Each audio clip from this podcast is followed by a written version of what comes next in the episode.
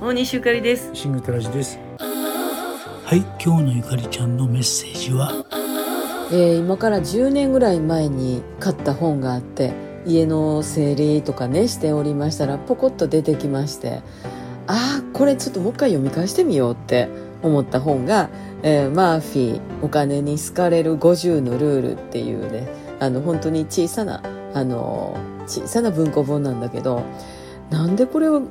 こうてしかもこうずっと大事に持ってんのかなっていうこの本との、まあ、再びの出会いにですねなんかこう気持ち新たに読み返してみようかなって読んでるとやっぱり話さずにはいられなくなるような内容がたくさんあるのでやっぱり誰だってお金には好かれたいですよね、えー、書いてあるこうもう何て言うんですか前書きっていうんですかね。最初のあの1ページ2ページぐらいの前書きからもうグッとくるんですよね、えー、訳しておられるのが、えーと、佐藤富夫さんっていう方なんだけどなんかこう何とも言えんあの感じで、えー、簡単な言葉がつらつらっと綴られててあなんかいいけんじゃん私ぐらいね。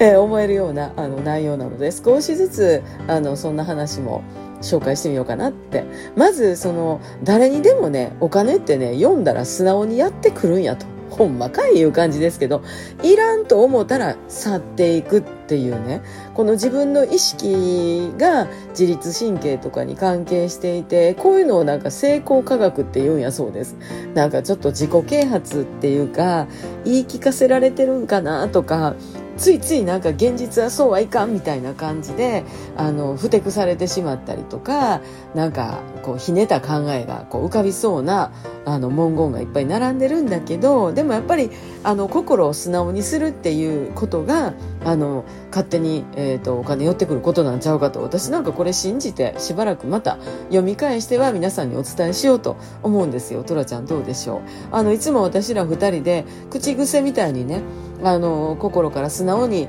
あのいつも喜んでます。さんちゃんの成功に喜んでゲラゲラ笑って。ほいで2人でいつも「ありがとうありがとう」ってメールでも言葉でも言い合いして。であええことがあったら「よかったねよかったね」って。なんかこの辺のあの嬉しがる「ありがとう」ってお礼を言う。そして「よかったね」って言い合うっていうのはすごくあの気持ちもねほっこりしますんでええんやそうですよ、えー、今日からちょっとお金に好かれるルールのお話をしていきましょう、えー、トラちゃんもあのいろいろとあのアドバイスがあったらちょっと補足していただきたいと思います。どうでしょう？おマーフィーですね。えー、っと読んだことあったっけな？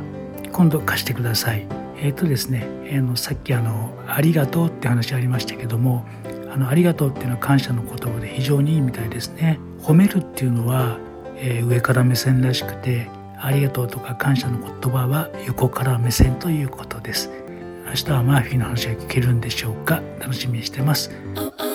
大西ゆかりと。シングトラジでした